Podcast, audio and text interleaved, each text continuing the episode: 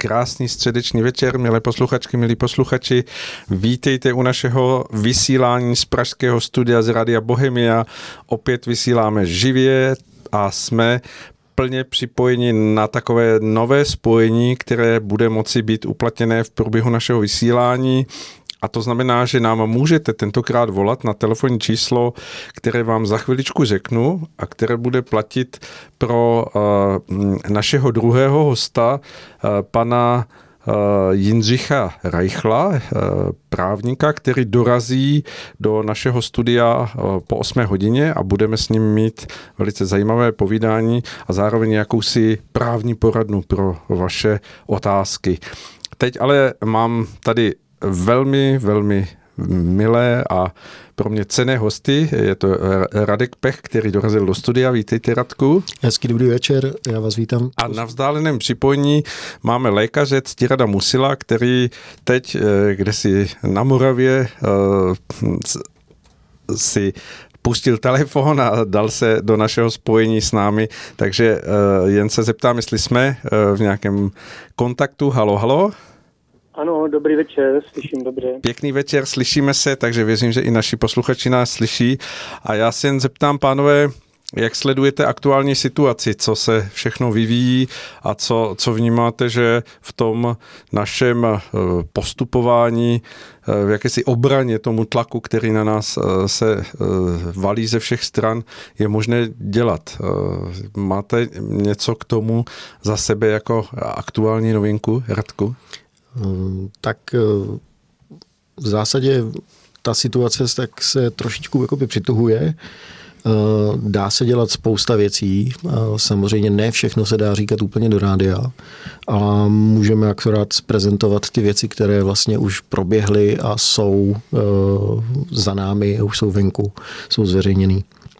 To znamená, my jsme teď dávali žádost o poskytnutí informací podle zákona číslo 106 na Českou lékařskou komoru a tam jsme se dotazovali vlastně úplně všech eh, dosažitelných pro nás eh, lékařů, eh, kteří působí na různých funkcích v rámci České lékařské komory, včetně všech okresních vlastně organizací České lékařské komory na velmi jednoduché informace. To znamená, my jsme si prošetřili, jaký vlastně oni mají doporučené postupy a stanoviska Eh, pro eh, de facto takzvanou preventivní léčbu. A my máme spoustu jakoby, informací od našich uh, příznivců a nebo prostě uh, občanů, kteří si nám stěžují, že vlastně nefunguje prevence, že vlastně pouštějí uh, nemocné vlastně do takové té samoléčby, nedají jim vlastně jakoby žádné antibiotika nebo dají jim vlastně jako paralen, pak se ten jejich stav zhorší a v zásadě um, pak už je odveze uh, de facto jenom rychlá služba nemocnice a skončí to na jipce. Hmm. Uh, to znamená, uh, tam nás to samozřejmě zaujalo a samozřejmě i ta celá věc, která vlastně jako tlačí na to, na ty vakcíny, tak jsme se chtěli dopsat, doptat i jak vlastně, když tady propaguje prezident že jo, České lékařské komory, pan Kubek, eh, vakcinaci, tak co oni vlastně ví a co vlastně si všechno jako o těch vakcínách zjistili. No a eh, dneska jsme dostali sice odpovědi, ale nestihl jsem je ještě zpracovat. V každém případě eh, můžu prozradit, že jsme se ptali na prevenci, protože z takový té eh, prevence tak je tam vlastně akorát distanční režim, hygiena rukou, respirační etiketa, úklid a větrání, roušky, eh, Zase jsou tam izolace, pozitivní test, potom, nebo testování ústenka i na izolaci, což prostě přijde úplně jako přehnaný. A vlastně z té oblasti včasné domácí léčby, tak tam prostě není žádný jako metodický pokyn. Hmm. Takže jsme se na to dotazovali. Eh, je tam potom druhá věc a to byla vlastně, jestli udělali eh, nějakou hmm, předběžnou, nebo jestli požádala Česká lékařská komora prokazatelně ministerstvo zdravotnictví a SUKL, aby z principu předběžné opatrnosti u očkování experimentálními látkami tak byly na lidech dlouhodobě netestovaný, teda na lidech dlouhodobě netestovanými látkami evidovány všechny nežádoucí účinky jako nežádoucí účinky vakcín. Uh-huh. Je to jednoduchý vlastně jako princip, to znamená, pak, když tady budu něco testovat nového, je to experimentálním režimu, tak bych si měl prostě zjednat jako lékaři eh, na ministerstvu i na SÚKLu, aby to byla prostě priorita, aby se to sledovalo, aby prostě se nikomu nic nestalo. Uh-huh. Uh, takže těch dotazů tam bylo opravdu strašně moc, celkem asi jedenáct, uh-huh. včetně statistických dotazů na pitvy a tak dál. A všechno vlastně jsme jim poslali. Teď jsme dostali odpověď a budeme se vlastně nějakým způsobem k tomu vyjadřovat. Hmm. A dohledají to všechno lidé u vás na kulovém blesku? Přesně. Tak? Na stránkách kulového blesku v sekci komunikace, tak tam najdete prostě informace o žádosti. Tam je přesně popsaná, jak vypadala a samozřejmě pro nás jedno pozitivní je, že prostě reagovali velmi rychle. E, to, jak reagovali, e, je prostě možná bychom si přáli lepší odpovědi, protože jsem to tak trošku přelítl okem, ale uvidíme. Hmm. Dobře, eh, eh, jestli se mohu zeptat eh, vás, pane doktore Musile, hm, na dálku, jenom vás asi v rychlosti představím pro posluchače, kteří o vás zatím nevěděli, když bych se divil, že by o vás někdo nevěděl, protože nejste úplně tak neznámou personou v dnešní době. Vy pracujete v současné době na interně, v laboratořích, ať už eh, v nemocnici v Hranicích, anebo i v Olomouci. A mm, kdo asi sledoval váš osud, tak ví, že jste eh, jakousi možná jednou z prvních obětí eh, tady té pandemie, nepandemie. Jak vy vnímáte za sebe teď aktuální stav v tom, že se pořád z novin a z různých článků dozvídáme, jaké jsou obrovské nárůsty eh, na lůžkách a, a na jípkách a jak, jak je všechno dramatické. Vy, když se pohybujete v tom nemocničním prostředí, alespoň z části, eh, předpokládám, nejste asi přímo na, na těch eh, jípkových prostorách, ale máte zprávy, jak to vůbec vypadá z pohledu lékaře z Moravy? No, jedna věc je, že mm, beru služby na jednotce, na jednotce intenzivní péče. Hmm. Ostatně to bylo to video, které se stalo tak slavné a na základě kterého novináři volali do nemocnice. O, takže to je jedna věc. O, co se týče toho obložení, samozřejmě ono se to liší region od regionu, takže já nemůžu z toho, co vidím v jedné nemocnici, vykládat, jak vypadá celé zdravotnictví, ale obecně platí, že teďka to, co se tam plní, mm, vždycky při těch návalech, nebo když prostě je ten vzrůst, to, jsou, to je určitá skupina lidí, nejenom jako rizikový, to bychom jako ještě pochopili zdravotně, ale jsou to ti nejústrašenější, právě ti, kteří ty opatření, které se zavádí, dodrží úplně nejvíc. To jsou ti, co s rouškama chodí i spát, co od rána do večera žijou ve strachu, ti to končí na těch hybkách. Hmm, jak si to A, vysvětlujete? O, tam jsou dva faktory, které hrají roli. Jedno je to, že o, pokud ten člověk je opravdu ustrašený, to znamená, že opravdu upřímně věří na to, že na ten covid zemře, tak to je člověk, který se snaží roušku nebo respirátor používat opravdu důsledně. To znamená, že ten člověk je přidušený permanentně. To není jako těch 90% lidí, které vidíte v supermarketech, že mají respirátor pod nosem nebo ho mají jak nafoukli, aby tímto kolem nosu prostě profukovalo. Tihle lidi, ti ustrašenci opravdu se, jsou přidušení od rána do večera a pokud chytnou jakoukoliv infekci, úplně rybovolnou, tak eh, samozřejmě oni nejsou schopni se pořádně vykašlat, vydýchat to, takže ten člověk eh, na tuto jakoukoliv respirační infekci potom umře.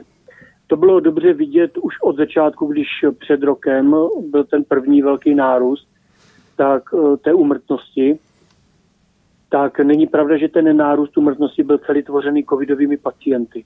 Mm-hmm. Tam se různě mezi 30 až 50 procenty, jak v kterou dobu pohyboval ten nárůst, který byl tvořen jak covidovými, tak necovidovými pacienty, kteří umírali na o, nejčastěji právě respirační onemocnění. Řada lidí si myslí, že ten nárůst je daný tou zanedbanou péčí. To sice tam taky hraje určitou roli, ale ten největší nárůst je opravdu na ty respirační onemocnění.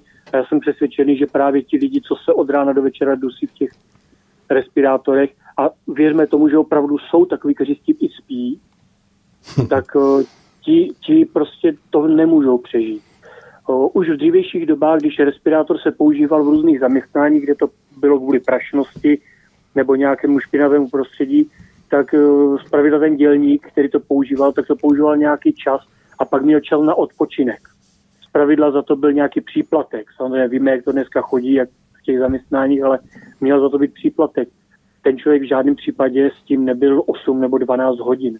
A tady máme dneska lidi, kteří jsou s tím 365 dní v roce, 24 hodin denně. Ten člověk to prostě nemá šanci přežít. Hmm. A pokud ten člověk dostane covid nebo necovid, to je úplně jedno. A jestli ten COVID teďka tvoří nějaký procento z těch respiračních onemocnění, tak pochopitelně mezi těmi mrtvými to bude tvořit nějakou roli. To je ta jedna věc, to je ta, to jsou, to je ta jedna skupina, kteří končí na těch jibkách, eh, to je tady toto, tím, že druhá věc, která k tomu přispívá, tak je právě stres. Ten se donedávna dost podceňoval, protože uh, přiznejme si, prostě od té doby, co nefunguje gestapo, tak prostě tady pořádný strach nikdo nezažil. Takže tady lidé se tomu vysmívali, že má někdo z ničeho strach, ale psychiatři dobře znají třeba mm, takovou diagnózu, říká se tomu karcinofobie. To jsou lidi, kteří mají smrtelný strach z toho, že zemřou na rakovinu. Uh-huh. Přičemž eh, ten strach je iracionální, protože značná část z nás opravdu na rakovinu umře a je to jeden z druhů úmrtí. A když ne na něj, tak umře na jinou smrt. Čili bát se obecně smrti je iracionální, protože to je prostě součást života. Hmm. Ale ti lidi se na to upnou tak strašně, že opravdu oni vylučují ty stresové hormony, což kromě toho adrenalinu, ale zejména kortikoidy, které tam hraje roli, tak zvyšují glykémii, je tam větší dispozice k cukrovce, ale zejména ty kortikoidy snižují imunitní odpověď. Takže ten člověk je náchylnější k jakýmkoliv infekcím. A když to skombinujete s tou rouškou, tak ten urputný strach plus to přidušení rouškou prostě vede k tomu, že ti lidi končí na těch hybkách. A jsou to právě ti ustrašenci. Novináři velmi rádi vyhledávají exotické případy nějakých třeba popíračů covidu, odmítačů očkování anebo nějakých o, různých lidí působících veřejně proti epidemiologickým opatřením. A když takový člověk zemře, tak se na něho všichni slitují jak vosy nebo jako na tu jeho kauzu a všude se to píše. Už to, že uh, se tak složitě hledají ty ojedinělé případy, kdy na covid zemřel i někdo, kdo si z něho dělal srandu, tak ukazuje, že on reálně pro obyčejného člověka rizikový zase tak není. Hmm. Protože pokud by byl, tak by těch, co odmítají uh, ty postupy, tak by jich museli umírat desítky tisíc a oni jsou to jednotlivci. Hmm. Eh, slyšel jsem vyjádření eh, jakési dámy, teď už nevím z jaké oblasti a odkud to bylo, ale bylo to, hm, tuším, vyjádření nějaké eh, lékařky z léčebně dlouhodobě nemocných, která hovořila o tom, že ti jejich hm, vlastně, nechci říct pacienti, ale spíš jako lidé, kteří tam jsou hm, ubytováni nebo které, které tam ošetřují, tak eh, tím, jak byli vystaveni tomu stavu eh, toho mediálního tlaku, který se samozřejmě i k ním dostal, tak eh, prožívali opravdu doslova možná, možná jakousi fobii nebo paniku z toho, že, že ve chvíli, kdy se u nich v tom zařízení objevila to, ta nákaza byla nějakým způsobem detekována, tak, takže to brali jako, že, že, že už je s nimi konec, jako že, že už jim jako není pomoci. No a hm, pod tímhle tlakem jim bylo pak nabízeno očkování, takže ti lidé to brali jako, že, že jsou prakticky vykoupeni z toho z toho nebezpečí, takže, takže chtěli co nejdřív to očkování, aby, aby bylo do nich jako vpravené. A brali to opravdu jako, jako že, že jim je poskytována jako ta nejlepší péče, která může být tím, že si mohou dát uh, tu vakcínu. Hm, jak to vidíte v tomto směru? Není to opravdu jako hm, mediální uh, zodpovědnost, která se podepisuje na tom stavu společnosti uh, vyvoláváním těch, těch fobí nejrůznějšími články? No, zcela nepochybně. ale rozhodně to není první případ, kdy se tak děje. O, bohužel jako média podnicují lidi k různým formám chování už dávno. To jsme viděli třeba, teď si nespomenu na to jméno, ale o, jak se mluvilo hodně o těch uprchlících, imigrantech a podobně. Mm-hmm. Takže jakýsi muž, už důchodce, spáchal nějaký teroristický útok, aby to bylo jakože na ty imigranty a aby upozornil na to nebezpečí těch imigrantů, což uh, lidi se na to dívají, jo, to je nějaký blázen. No to není blázen, to je produkt tady té propagandy. Uh-huh. Pokud ty lidi k něčemu strašíte, tak oni konají. A uh, tady uh, ti staří lidi, kteří uh, jsou regulérně na konci životní dráhy, což je normální příběh každého člověka, tak část z nich na tom životě lpí hodně a bojí se o takže samozřejmě pokud je strašíte, že teď to přijde, tak ten člověk uh, žije v neskutečném strachu. Mm-hmm. Tím je člověk starší, tím ho jakákoliv se už lehčí a lehčí choroba může skolit. A ten člověk je si toho vědom. Takže pokud ho vystrašíte, že zrovna teď je ta smrt, tak je to prostě hrůza. Představte si, že všichni umřeme. Já i vy umřeme, všichni posluchači, co nás poslouchají, tak jednou umřeme. Ale představte si, že vám někdo řekne, že to bude zítra o půl dvanácté. Jo, a to je ten efekt toho strachu. Mm-hmm. A ti staří lidi si to představují opravdu takto. Pokud se jim podá vakcína, která se jim podá s tím, že ona je zachrání, tak na značnou část z nich to má placebický efekt, který má za důsledek opadnutí strachu, tím pádem i těch stresových hormonů a oni se aspoň částečně vrátí do normálního režimu a potom se argumentuje, podívejte se, místo 160 dědečků a babiček umřelo 40. No, ale ono, kdyby jim, kdyby jim aplikovali jo, fyziologický roztok nebo vodu, ono by to dopadlo stejně. Uh-huh, uh-huh.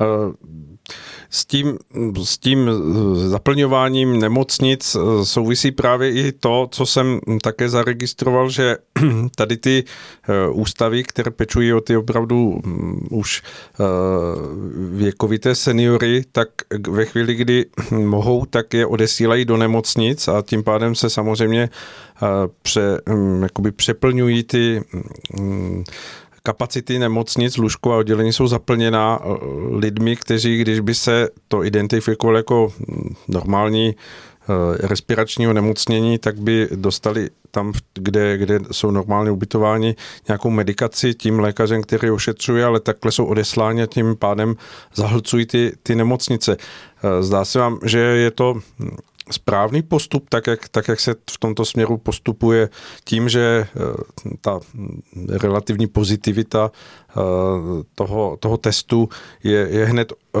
tady u těchto lidí lístkem na odeslání do nemocnice? Ten personál, který pracuje v těch domovech s pečovatelskou službou nebo domovech seniorů, on ten personál z důvodu vůbec řízení jejich práce moc jiných možností nemá, protože oni sami nesou zodpovědnost za to, že ten senior je v bezpečí, takže pokud prostě naznají, že něco nezvládnou, tak ho musí odeslat do nemocnice. Uh-huh. No a ten covid tím, že získal takový status a že se kolem něho točí tolik strachu, tak samozřejmě u toho seniora o, vážnost nějakou má. Takže oni v podstatě odesílají ty lidi do nemocnice. Tam, pokud ten člověk se nějakým způsobem sklidní, to je pokud jim prostě na oddělení dají nějaký anxiolitika, nějaké léky na uklidnění, tak on ten senior potom se spraví z pravidla. Pokud mm, je vážnější, tak samozřejmě už ne. No. To jsou zase takové ty případy, že jsou spíš ale vožení z domu, kde o, ten senior volá praktickému lékaři, ten jim řekne nikam nechoďte, vente si paralen a po telefonu samozřejmě nepoznáte vážnost toho stavu, no a ten senior jede do té nemocnice až příliš pozdě. No a ten potom samozřejmě na to potom zemřít může. Uh-huh. Ta, ty nemocnice jsou zahlceny samozřejmě tady tímto, že se volají lidi nebo volají při těch respiračních nemocnění a vozí se tam. Ale další věc je i ta, že oni ty nemocnice, oni se liší. Jo? I v rámci jednoho státu, v rámci České republiky, není všude všechno stejné. Oni, ono opravdu, ta mentalita mezi regiony se liší, takže já sám jsem pracoval v několika nemocnicích, které jsou různě rozesety po České republice a musím říct, že přístupy se velmi liší a to je zkušenost z předcovidové doby. Uh-huh. To nemá s covidem nic společného. Takže dovedu si představit, že i v covidové době ty nemocnice přistupují velmi různě k těm covidovým pacientům. Hmm. Každopádně ve chvíli, kdy máte vyhrazeno nějaké covidové oddělení a máte tam nějaké covidové pacienty, tak tam nemůžete dávat pacienty bez covidu. To prostě se mhm. nesmí. Uh-huh. Takže ta nemocnice riskuje, že pokud bude mít, já nevím, třeba 50 lůžek na interně a 10 z nich bude obsazených covidovými pacienty, tak riskuje, že 40 lůžek bude prázdných. To pojišťovna neproplatí, takže ta nemocnice riskuje sklus uh-huh. finanční. A ta nemocnice toto nemůže udělat. To řada lidí jim říká, jo, to jim jde jenom o prachy a tak. No ano, jim jde o prachy, protože oni by neměli na výplaty. Uh-huh. Takže o, bohužel o, systém pojišťoven a vůbec se toho pojišťovnického systému zdravotnictví je založen tak, že ta nemocnice nemá svobodnou vůli neobsadit ty lůžka a prostě musí je doplnit i méně vážnými pacienty. Kteří, ano, je pravda, mají covid, ale není pravda, že by na něho umřeli, kdyby si ním zůstali doma. A tím se doplňuje ten stav a to se potom uvádí jako přehlcení nemocní. Ale toto se děje celých 30 let. Plná obložnost nemocnicí je podmínkou pro to, aby ta nemocnice obstála finančně, měla na výplaty. To znamená, že tento přístup museli dělat před 10, 15, 20 lety, zkrátka pořád. A COVID pouze toto odkrývá. A mhm. my si nejsme ochotní furt připustit, že to je nastavení zdravotnictví, které prostě takto reaguje. Bohužel samozřejmě ti pacienti, kteří by na té interně měli ležet, protože mají opravdu nějaké jiné interní onemocnění, tak se tam nedostanou, buď jsou doma, tím se zanedbávají jejich péče, nebo se dávají na náhradní oddělení, kde to suplují oddělení, které samozřejmě nejsou interní, nebo pokud ta nemocnice je větší a má víc interních oddělení, tak to smrskává na jedno z nich a tím samozřejmě tam vzniká přetlak a, a stres, protože zejména ten střední zdravotnický personál, který je zaměřený na nějakou specializaci, jsou to prostě lidé, kteří dělali 20-30 let třeba chirurgii, gynekologii, já nevím co, nějak gastroenterologii a najednou tam prostě jim leží všechny diagnózy, i interní, přestože je to třeba chirurgické oddělení. Takže samozřejmě tu nemocnici to zatěžuje a vytváří to velký stres. No a potom se to ventiluje ven, že? Akorát většina lidí to prostě přijímá tak, že za to můžou ti, kteří ten covid šíří a šíří ho ti, kteří neposlouchají a neposlouchají ti, co nechcou respektovat státní nařízení, ale nikdo už nepřemýšlí, jestli náhodou ty státní nařízení to naopak nezvyšují, ten počet covidových pacientů. Takže tento celý princip, který jsem teď popsal, popsal vede ke zkratovitému jednání nenávist vůči lidem, kteří nechcou respektovat vládní nařízení. Aniž by přemýšleli o tom, zda to vůbec má nebo nemá smysl. Uhum, uhum. Co byste vy ze své praxe viděl jako východisku z té, z té zamotané uh, smyčky, kterou tady popisujete? No, mám-li být upřímný, tak reforma toho všeho, co jsem popsal, to je na roky a možná desítky let. Uhum. Protože to chce úplně překopat zdravotnictví. To, tady nastala situace a já vím, že teď nakrknu strašné množství lidí, ale popíšu to prostě tak, jak to je. Lidé mají představu, že oni jsou zákazníci lékaře nebo zdravotnického personálu, ke kterému přijdou do nemocnice. Ale tady je hra tří hráčů. Zdravotnické zařízení, plátce, což je v drtivé většině případů pojišťovna, málo kdy někdo jiný, někdy zaměstnavatel, někdy třeba vojsko, že někdy to může být policie, která chce někoho vyšetřit z kriminálních důvodů, anebo to může být samoplátce. Mm-hmm. Člověk, který sám chce nějaký výkon, který si zaplatí, ale většinou je to pojišťovna. No a pokud je to pojišťovna, tak zákazník je ten, kdo platí. A zákazníkem je pojišťovna. A já to teď řeknu na plnou hubu. Pacient ekonomicky hraje roli ve zdravotnictví suroviny a výrobku, nikoli v zákazníka. A to je to, proč vlastně nefunguje poptávka těch pacientů nebo jejich potřeby, proč nefungují v restrukturalizaci zdravotnictví. Protože to je jako kdyby kuře, které je v odchovně, mělo ovlivňovat třeba funkcí jatek nebo, nebo těch odchoven. jo, nebo prase, které je v prasečáku, jako kdyby ono mělo ovlivňovat chod toho zařízení. Neovlivňuje. Ono je výrobkem. Uh-huh. A ten pacient v současném ekonomickém systému, kde pojišťovna platí, zdravotnické zařízení inkasuje a celé je to o biznisu, který je samozřejmě nejenom farmaceutické firmy, to je daleko složitější komplex, kdo tam má zájem o ten biznis, tak pacient je v tom ve, opravdu v roli suroviny a výrobku. Hmm. A když to těm lidem takhle někdo řekne, oni se vstekají, ale oni nechápou, že když jim to někdo řekne, tak to je rada, aby si uvědomili, kde vlastně jsou a začali přemýšlet, jak tu společnost je potřeba změnit. Hmm. Tady hmm. prostě správně by měl být uh, zdravotník a pacient by měli být partneři, ano. kteří jednají, že? Já třeba sám jsem se už odnaučil vnucovat něco pacientům. Uh, víc jsem se naučil hodnotit, když ke mně přijde pacient, protože občas sloužím i uh, na interní ambulanci, co vlastně on očekává. My se snažíme jim vnutit nějakou léčbu, aby jsme docílili nějakého stavu, ale co když ten pacient to nechce? To když on chce jenom nějakou úlevu a, a prožít život jinak. Aby místo toho mu nařídíme, nesmíte to, nesmíte to, nesmíte to a žijte tak a tak. Ten člověk teď zjistí, abych se dožil 30 let ještě, třeba je mu 50 a chce se dožít do 80, tak by musel žít tak asketický život, že to nemá smysl. Jo, takže ten, tam je potřeba vždycky zhodnotit, co ten pacient vůbec vlastně očekává od života a tomu poskytnout, pokud to vůbec jde. A to dnešní zdravotnictví moc neumožňuje, protože tam prostě je nějaký, jsou nějaké nařízení, nějaké legárty z postupy, nebo jak se dneska rádo říká, na základě ABM, Evidence-Based Medicine, medicíny založené na důkazech, co se mu má dát a nezajímá se nikdo o to, co ten pacient vlastně chce. Hmm. A výsledkem je, že prostě to zdravotnictví nefunguje, protože tomu pacientovi se nenabízí péče, ona se mu nařizuje. Hmm. To je další věc, která znefunkční na to zdravotnictví. No a poslední věc, to zase, abych nebyl nespravedlivý jenom vůči zdravotníkům a zdravotnictví, strašně nám klesla zdravotní gramotnost pacientů.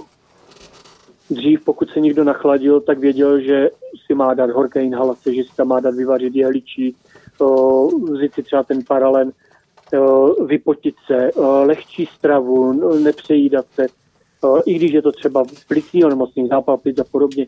A dneska toto ti lidi vůbec neví.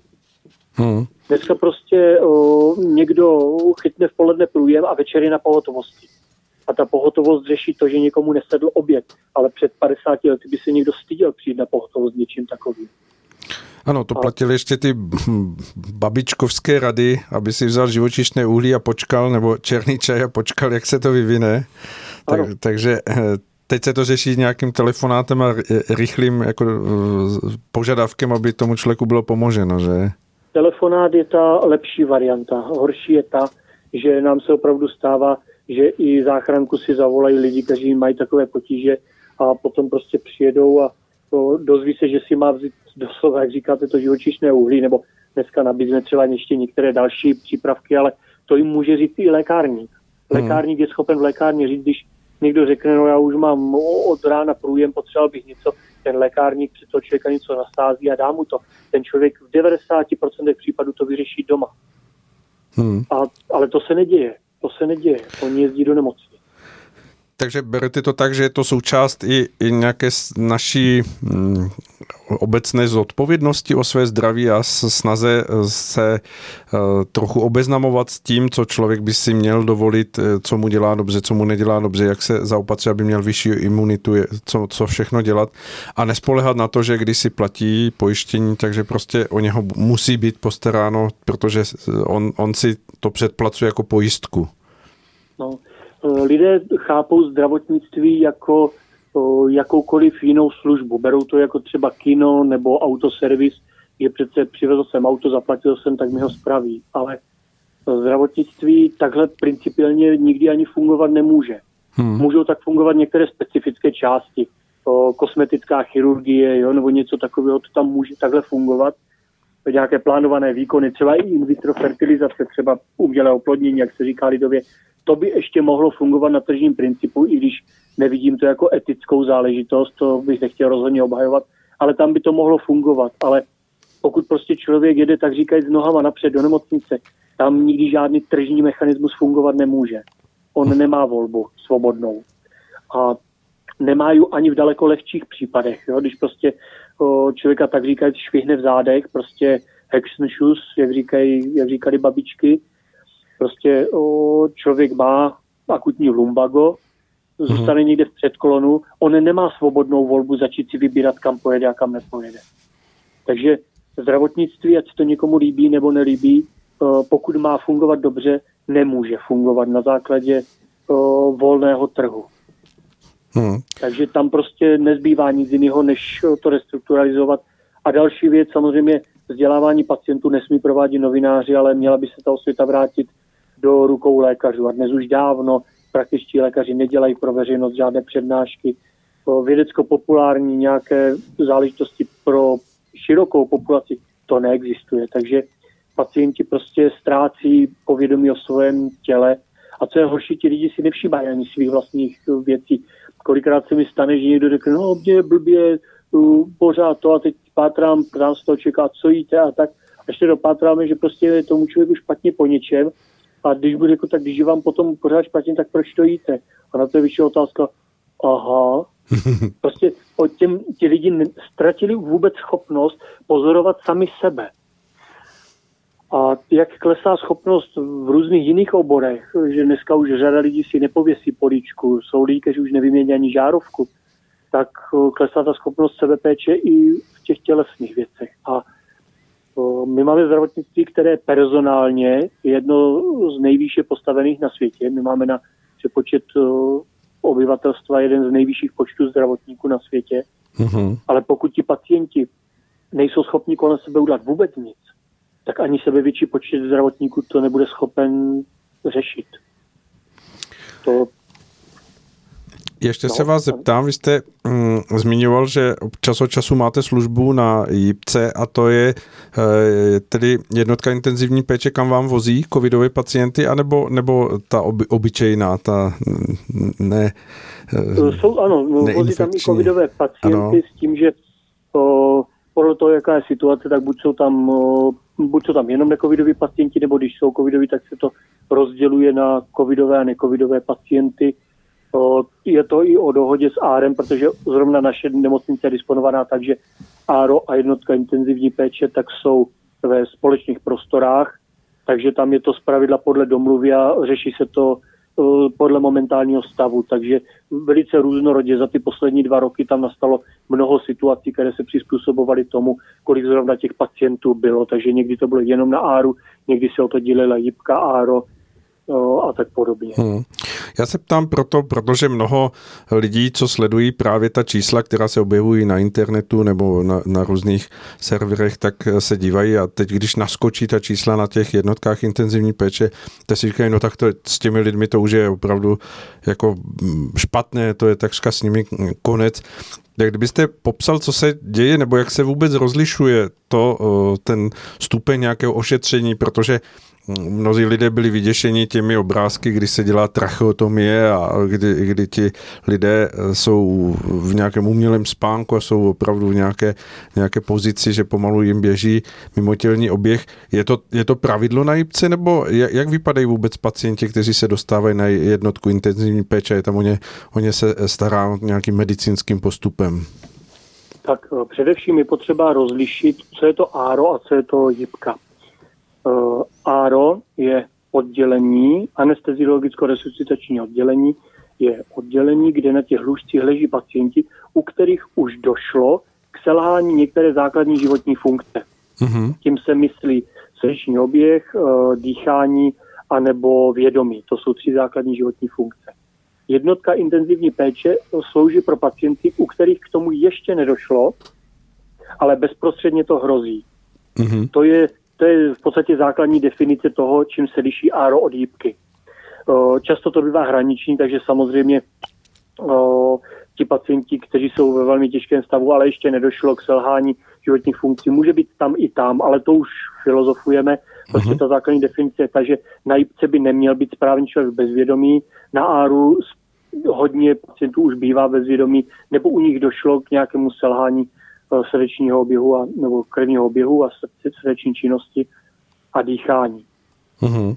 Co no. se týče No, ano, povídejte. Po, povídejte, vy jste se už nadechoval asi k tomu, co jsem se chtěl zeptat, jak tedy je postupováno. A vůbec eh, to, že hm, je tady tedy ještě to rozlešení na, tu, na to ARO, eh, ta čísla, kolik lidí je na, na, na tady těch stupních eh, péče, ty se vůbec neobjevují. To možná také stálo za to rozlišit, protože by se asi objevila jiná čísla, než ta, co jsou hm, prezentované za, za ty jednotky intenzivní péče. No, hlavně je potřeba si uvědomit z toho, co jsem řekl. Já jsem to možná protahoval moc, ale jestliže na tom máru leží člověk, kterému selhaly životní funkce, tak to znamená, že to, co ti lidi vidí na těch fotkách, jak tam leží ti lidi s tou trachostomí, ty bezvládné těla, jak se s nima manipuluje, tak nevypadá pouze covidový pacient, který je na tom áru. Tak vypadají na áru úplně všichni ano, pacienti. Ano, ano. Úplně všichni. A to ten like pravidla neví. Přesně takhle bude vypadat pacient, který je po těžkém infarktu, který dostal těžký zápal plic i jiný necovidový, který dostal těžkou pankreatitidu, je v metabolickém rozvratu. Jakákoliv libovolná choroba, kterou si vymyslím, pokud skončí selháním základní životní funkce, tak ten pacient bude na, té, na tom áru vypadat tak, jak to vidíte na těch fotkách, kterými straší ministerstvo zdravotnictví. A oni to zneužívají, protože dneska lidi neví, jak vypadá člověk v těžším stavu. Uh-huh. Tím, že my jsme se zvykli všechno, co je mimořádný život, odsunovat jinam, mimo domov, tak nejenže už nevíme, jak vypadá člověk, když zemře, jak vypadá člověk, který umírá. My nevíme vůbec ani často, jak vypadají některé choroby, protože to je všechno vyhozeno z domu a háže se to do nemocnic. Takže pro ty lidi ten pohled bývá děsivý, ale tak to vypadá člověk v těžkém stavu bez ohledu na to, jestli má nebo nemá covid. Uh-huh. Takže toho, tam je to, to je psychologické zneužití a má to vyvolávat další strach a zejména nenávist vůči lidem, kteří nechtějí respektovat vládní nařízení. A když tedy to bychom rozdělili, kolik z těch lidí, kteří jsou označování, že se dostali e, na, na ty jednotky intenzivní péče, jak, jak se objevují ta čísla, jsou zpravidla v tom stavu, kdy už jsou v tom, e, v tom nastavení, že musí na to, na tu, na to áro. E, dá se to nějak podrozklíčit ještě, ten poměr? Tak těžko můžu mluvit za veškeré ano. regiony, ale o, m, celkem můžu říct, že na těch lípkách a na árech že by tam ležel někdo zbytečně, to by asi bylo silné tvrzení. To uh-huh. si mhm. myslím, že se asi nestává v nemocnicích. Z pravidla na tu jípku se opravdu posouvají spíš ti vážní pacienti, takže ti tam bývají. Samozřejmě můžeme diskutovat v duchu toho, co už jsem řekl, to, jakým způsobem se dostali do toho stavu, zda to opravdu byl pouze covid, nebo spíš všechny ty věci, co se kolem toho dějí. Ale pokud ten pacient je na jípce nebo na áru, tak eh, tam opravdu patří. To jako setkal jsem se jenom párkrát s případem, že tam opravdu byl někdo, že vidí člověk na áru pacienta, který stojí vedle lůžka, to je jako to je rarita, to je, to je výjimka, většinou to bývá člověk, který je třeba nějak nestabilní a momentálně je v lepší kondici, ale uh, rozhodně na áru neleží někdo jenom tak, aby tam popíjel čaj. To hmm. určitě ne. Hmm. A ten poměr... Spíš jde, spíš jde o to, uh, lidé jako vidí ty čísla, ale ať si spočítají, kolik je v České republice obyvatel, kolik je tady nemocnic, kolik je tady lůžek a ve chvíli, když uslyšíte ty čísla, přepočítávejte to na nějaký, ti lidé, ať to přepočítávají na nějakou menší jednotku. Třeba když bydlíte v obci, která má třeba tisíc obyvatel, tak si ty čísla přepočítejte z celého státu na těch tisíc obyvatel a v tu chvíli začnete tomu rozumět líp, ale málo kdo si to umí přepočítat. Lidé mm, obecně nemají vizuální představu u počtů, které, které jsou větší jak tisíc. Mm-hmm. Ve chvíli, když vám někdo řekne, že někde bylo 36 tisíc lidí, drtivá většina lidí nemá obrazovou představivost, jak vypadá 36 tisíc lidí. Mm-hmm. A na toto hraje právě taky, na toto hrají média, takže ve chvíli, když vám někdo řekne, kolik milionů lidí na světě umřelo na COVID, tak je nutné si uvědomit, že na světě 7 miliard lidí potom to přepočítejte na to, že kolik vlastně to dělá na nějakou menší jednotku, kolik by to bylo v jedné obci a to vám pomůže k tomu, aby jsme pochopili vlastně, kolik těch lidí je doopravdy. Pokud se řekne to číslo jako celek, tak to vždycky bude znít děsivě, protože lidí je opravdu moc. I v České republice 10 milionů obyvatel, to je hodně. Mm-hmm. Bývaly, bývaly historické doby, kdy na celé planetě nebylo 10 milionů lidí. Mm-hmm. To už je hodně dávno. Dobře, eh, ještě, ještě mě k tomu přichází eh, otázka, jestli, eh, protože když jsme měli na telefonu Makaubertila, tak on říká, že si dělal jakousi soukromou statistiku, která teda jako byla jenom za něho. Jaký poměr těch, kteří se dostávají na tato lůžka a jsou hm, očkovaní anebo neočkovaní. A říká, že mu vycházel trochu jiný poměr než ten, který je prezentován v médiích. Děláte si také nějaké takové záznamy nebo, nebo jste schopen to postřehnout ze sebe v tom všem nasazení? Přiznám se, jako mm, chtěl jsem si udělat tu statistiku, ale bohužel teďka jsem byl tak vytížený, že jsem neměl čas se věnovat těmto věcem. Já tím, že jsem se věnoval volbám poslední půl rok, tak teďka v poslední době si beru často volno, abych řešil soukromé záležitosti, takže na toto mi nezbyl moc čas. Takže přesné číslo, kolik třeba v našem regionu, jaký je poměr očkovaných a neočkovaných, což vlastně vůbec nesouvisí s nemocničním péči, to se netýká naší nemocnice, to je vlastně obrázek toho regionu, mm-hmm. tak toto číslo jako z hlavy vám neřeknu.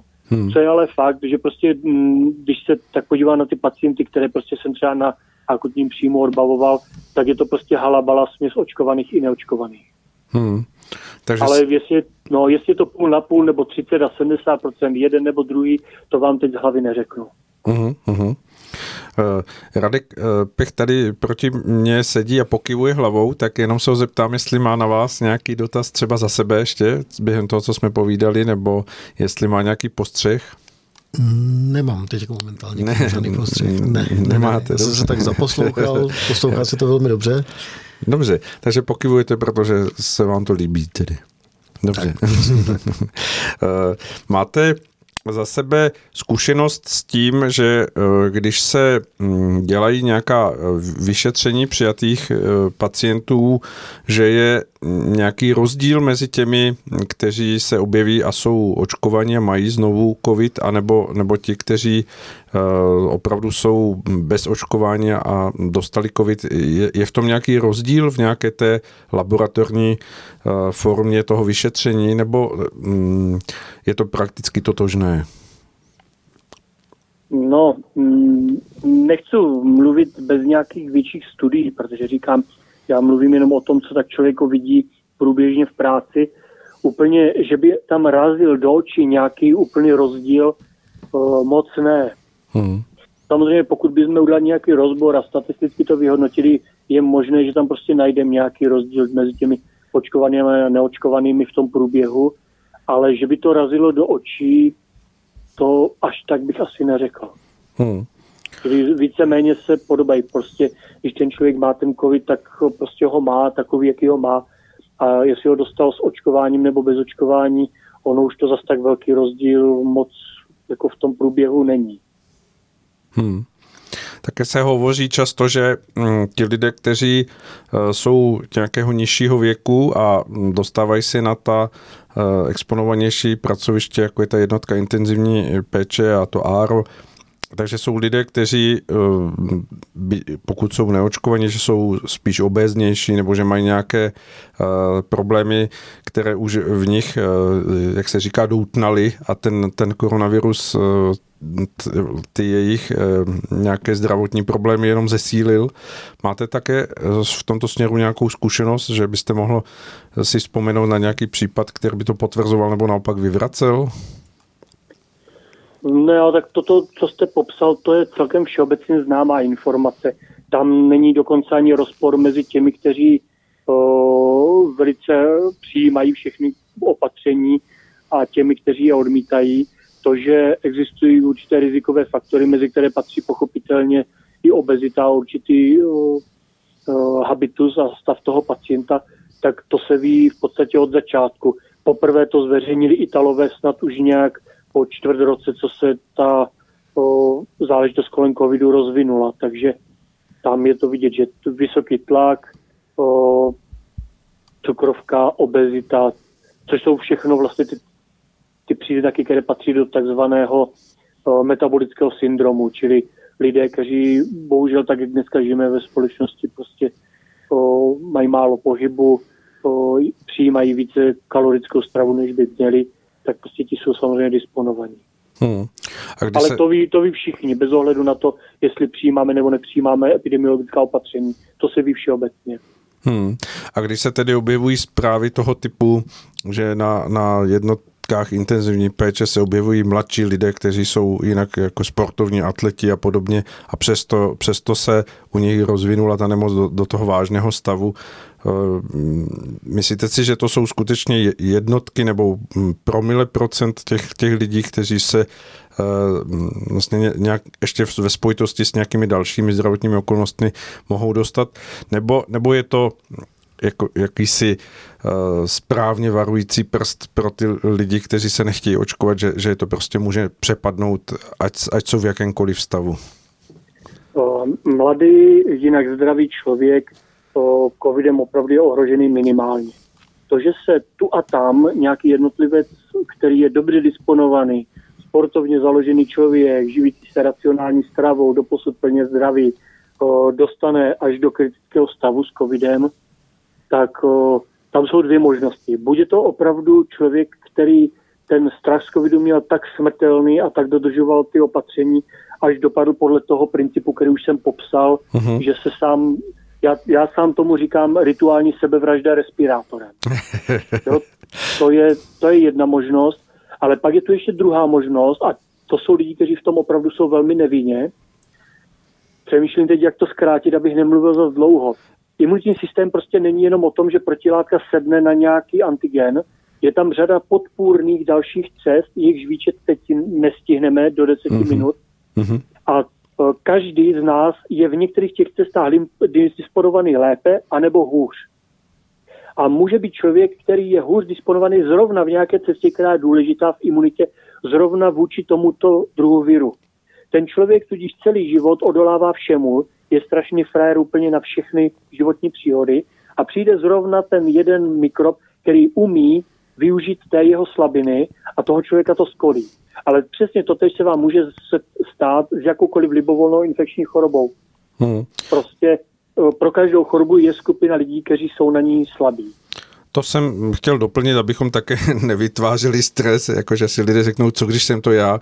Takže že svým způsobem eh, v tom, v tom obecném náhledu, jak jste to už zmiňoval, všichni jsme smrtelní a samozřejmě může to být i tak, že sejdou se okolnosti, tak pro někoho může být vážným onemocněním i chřipka, kterou předtím překonával eh, s lehkostí a eh, najednou, najednou je u něho způsobitelem nějakého těžkého zápalu plic eh, ohrožující život. Eh, je v tomhle směru správné to, aby se opravdu, jak jste znovu zmínil, ty roušky a vše, všechno to kolem, kolem té jakési postupné oslabování imunity neustále na to tlačilo, protože právě u malých dětí mnoho hm, pediatrů zmiňuje, že, že Eh, respirační choroby, které se teď objevily na podzim, jsou eh, dílem z toho, jak jsou mm, vlastně děti zarouškované a jak dýchají zpětně to, co by správně měli vydechovat k očistě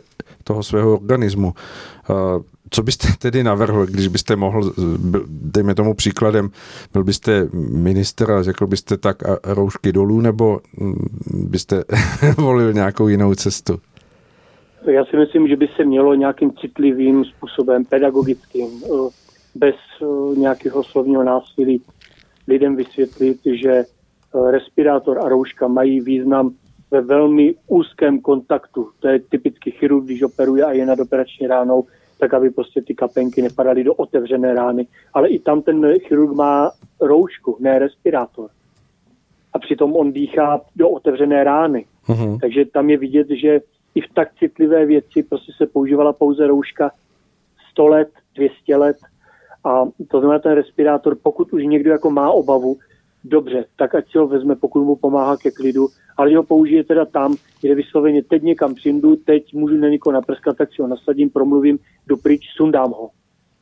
Ale to, jak vidíte, že 90-letý důchodce na kolce eh, heká, má na obličeji respirátor, jede přes dědinu a v půlce se zastaví, protože neví, jestli umře, protože už nemůže dýchat, tak eh, ten, kdo ty lidi nutí tady k tomuto, tak je v podstatě zabíjí. Hmm. Jak se díváte na to celkové naladění společnosti, když právě v, v reakci na ten stav, který teď na podzim nastal tím jakýmsi zvyšováním počtu nemocných, je reagováno, že se zakážou vánoční trhy a zkrátí se otevírací doba eh, pohostinství a restaurací. Jsou to ty správné kroky, které tomu pomohou? Myslím si, že ne.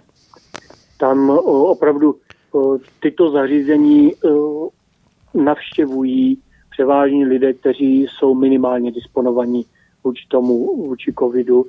Tam rozhodně nechodí ty stařenky a dědoušci, co jsou někde na těch pečovatelských domech. Mm-hmm. Takže mm, myslím si, že toto omezovat nemá smysl a cílem je vyvolávat v lidech nenávist vůči jedné nebo druhé skupině lidí podle toho, jak se staví k těm opatřením. Hmm. Myslím si, že je to psychologický teror, že na samotnou epidemii to nebude mít žádný dopad v pozitivním slova smyslu. Hmm. Setkáváte se s tím i ze strany lékařů, kteří třeba reagují na to, když někdo nemá roušku, jako že, že, že jsou tím podráždění nebo že to berou jako vlastní ohrožení? Jak kteří? Tady musím říct, že mezi lékaři i sestrami je podobné spektrum názorů jako mezi ostatními lidmi, což samo sobě ukazuje na to, jak ty nařízení jsou iracionální, protože nepřesvědčili většinu zdravotníků. Prostě každý má svůj názor. Většina těch zdravotníků ten názor radši neprezentuje, nechává si ho pro sebe. Hmm. Ale o, z pravidla ti zdravotníci trvají na těch nařízeních tak, aby se vyhli problémům, takže já sám třeba nenutím pacienty, ale když vím, kolik mám kolem sebe lidí a kdo všechno může dělat problémy, tak prostě jim jen naznačím, že prostě zrovna je nařízeno toto a jsou uvnitř ordinace, tak oni to někdy nasadí. Pokud si nenasadí, tak pokrčím ramenama a pokračuje se dál. No. Takže, ale jsou samozřejmě zdravotníci, kteří jsou schopni stropit hysterickou scénu. Ano, vzpomínám si na zkušenost mého známého, který byl tady v jedné eh, nemocnici v Praze, kde, kde se vyskytl nějaký takovýto odpírač roušek a byla na něho zavolána po, policie do ordinace, která ho uh, musela donutit k tomu, aby si uh, nasadil roušku, jinak te, teprve potom byl ošetřen, takže takové záležitosti jsou. No a uh, v tom celkovém naladění Vnímáte, jak bývá často zmiňováno, že lékaři jsou unavení a že už eh, prostě nemohou a že, že eh, za to může nezodpovědnost obyvatelstva a podobně. Je tomu tak? Skutečně jako jsou lékaři v takovémhle nastavení, tak jak je to podáváno, nebo je to jinak? Profese od profese. Není možné mluvit o lékařích jako o jednoduché skupině, protože řady oborů lékařských se ten COVID dotýká jenom minimálně. Tam, kde oni ty pacienty covidové neošetřují, tak mají spíš odliv. Takže tady je problém spíš eh, s tím psychologickým tlakem a s tím, co jim nařizováno těm lékařům, co musí dělat kolem covidu a stěžují jim to práci, kterou by jinak relativně banálně vyřešili. O, tvrdě, tvrdý problém je třeba u praktických lékařů, kterým všichni spílají, nadává se jim, že zanedbávají vlastně základní péči o pacienty, ale dodnes praktičtí lékaři nemají pořádně žádná doporučení, jak se chovat. Co chvíle něco jiného. Ten obvodák už neví, co by měl dělat. Pacienti mu nadávají, z hora je tlačený, hrozí mu, že když něco bude dělat, tak má průšvih, když to nebude dělat, bude taky průšvih. Takže oni prostě rezignují už na ledacos a jsou vyhořelí z toho na těch oddělení, kde se pracuje kolem covidových pacientů, samozřejmě ty lidi zatěžuje, že se musí oblít do něčeho. Teďka jste v obleku, ve kterém si neodskočíte na záchod, takže předtím radši moc nejíte, nepijete, aby prostě se dalo odejít na záchod, až skončíte tu část doby, kterou máte strávit na tom oddělení. Takže toto všechno prostě ty lidi opravdu vyčerpává a kdyby pečovali o stejné pacienty, ale způsobem, který byl zvyklý před třemi lety, tak by zdaleka tak vyčerpaní nebyli. Hmm. A teď mi dovolte ještě takovou šetečnou otázku. Kdyby jsme byli zpátky nějakých 30 let v historii, přišla eh, tato pandemie a ne, neexistovaly PCR testy, jak si myslíte, že by to probíhalo všechno? Protože eh, by to svým způsobem samozřejmě v té společnosti nějak eh, ten ten virus účinkoval a jak, jak myslíte, že by bylo postupováno, jak, jestli se můžete uh, ohlédnout takto uh, do historie? Upřímně řečeno, historie neznám, nezná kdyby. Takže vám na rovinu říkám, že nevím, ale uh, jedno kdyby si dovolit můžeme. Vzpomeňme si, jak to bylo s prasečí chřipkou, kolik se kolem toho dělalo humbuku. Mm-hmm. Osobně se domnívám, že to byla snaha uh, té prasečí chřipky udělat něco takového, jako je teďka COVID. Mm-hmm. Akorát to prostě ten PR nebyl zvládnut do té míry, aby se to rozvinulo, takže nakonec k tomu nedošlo.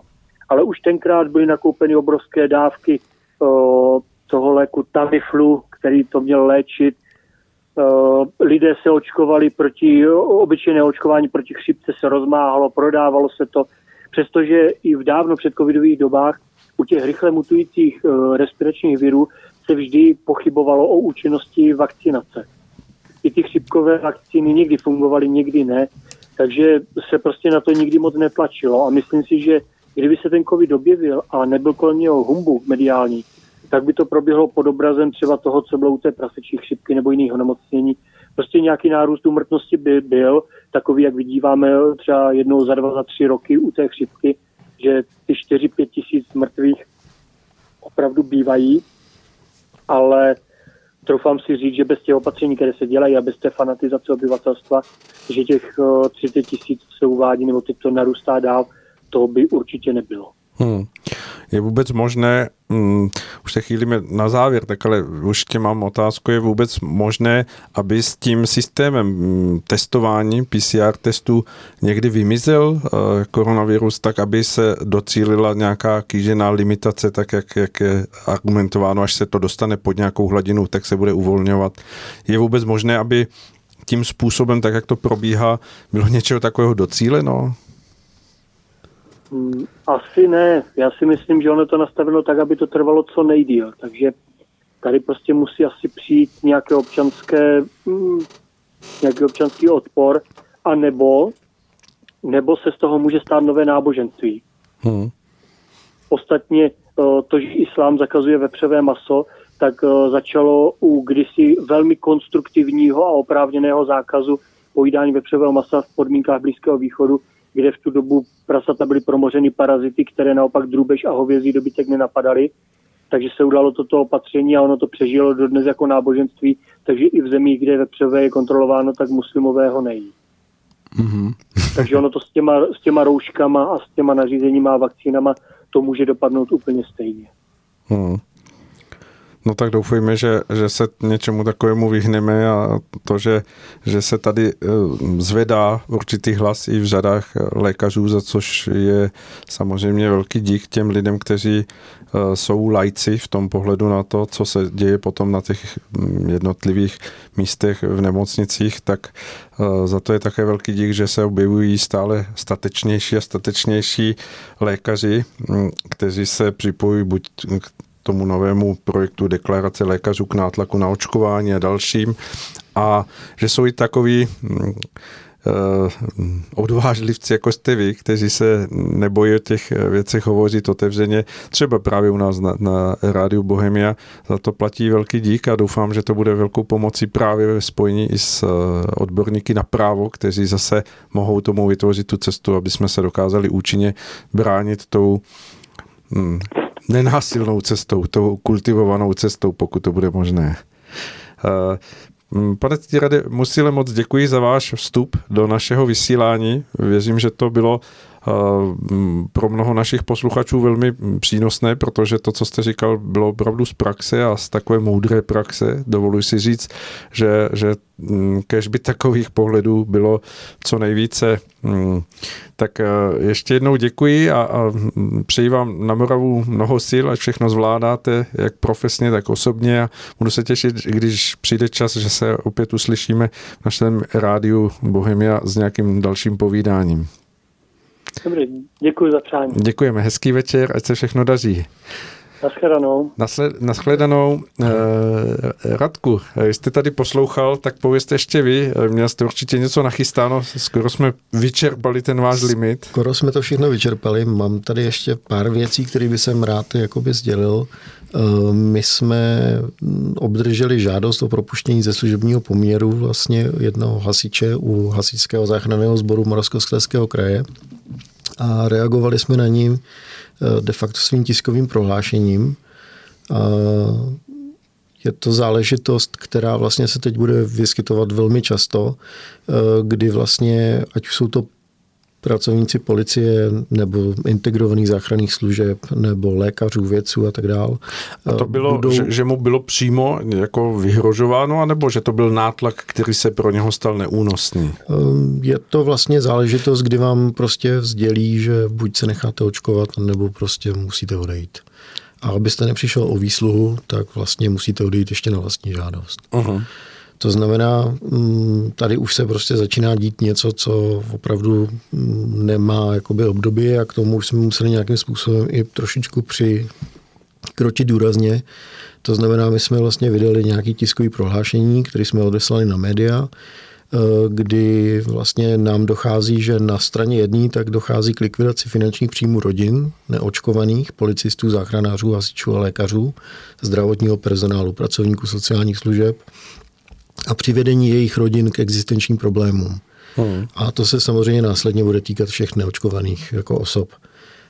Na straně druhé tak to přinese nekonečný vakcinační programy pro očkované, aby jsme byli spravedliví, kdy na základě všech nám aktuálně dostupných informací, tak se jedná o očkování potenciálně z dlouhodobého hlediska nebezpečnou, velmi kontroverzní experimentální látkou. A mm, navíc se to všechno děje pod nátlakem a rozdělování společnosti, eh, kdy vlastně se dělí ta společnost na očkované a neočkované. Uh-huh. A z našeho pohledu tak se jedná už o trestní činy, eh, které jsou vlastně vedení za porušení vlastně všech bodů mezinárodně podepsaného Norimberského kodexu. A z toho důvodu tak jsme tam vyzývali vlastně policii Českou republiky, soudy a státní zástupce, k uvalení vyšetřovací vazby, protože já si myslím, že už nastal čas řešit tyhle ty věci opravdu trošku větší jako silou. A to na celou vládu, na nejvyšší ústavní činitele, na všechny předsedy politických stran předchozího a současného parlamentu, na ředitele vysoce postavený úředníky, zejména institucí, organizací, jako je SUKL, Státní zdravotní ústav, Česká lékařská komora, praci, pracovníky různých samozvaných faktčekových organizací, jako můžu jmenovat manipulátoři CZ, vedoucí představitele kluzu Sisyfos a samozřejmě na individuální propagátory tohoto očkování s tím, že vlastně médiím tak dáváme vlastně čas, aby využili úplně poslední šanci a začali pravdivě a investigativně informovat veřejnost o aktuální situaci s očkováním a o situaci ohledně střetu zájmu a korupce. Já osobně si myslím, že už je opravdu potřeba a čas dozrál k tomu, aby se přitvrdilo a aby ty složky, které nás mají primárně chránit, jako je policie, státní zastupci a soudy, tak začaly konat. Hmm. Takže já si nehodlám čekat do února na to, až prostě někdo zavede povinné očkování po vzoru jako Rakouska nebo Německa, ale myslím si, že bychom se měli uh, de facto stavět na odpor už v tomto jakoby, čase a měli bychom přesvědčit k tomu tu policii i ty soudy, protože vlastně jsme všichni na jedné lodi. Hmm. Tak doufujeme, že se v tom uvolní nějaký kámen v té, v té zatím nedobytné zdi a ukáže se nějaké, uh, nějaké východisko, jak se říká v dnešní době s oblibou uh, světlo na konci tunelu. Přesně, přesně. Dobře, tak jo. Radku, moc děkuji za to, že jste přišel do studia. Děkuji že taky. jste také zprostředkoval naše spojení eh, s doktorem Musilem, eh, což eh, bylo vaše dílo, za, to, za co ne, ne, to je v pořádku. nesmírně děkujeme.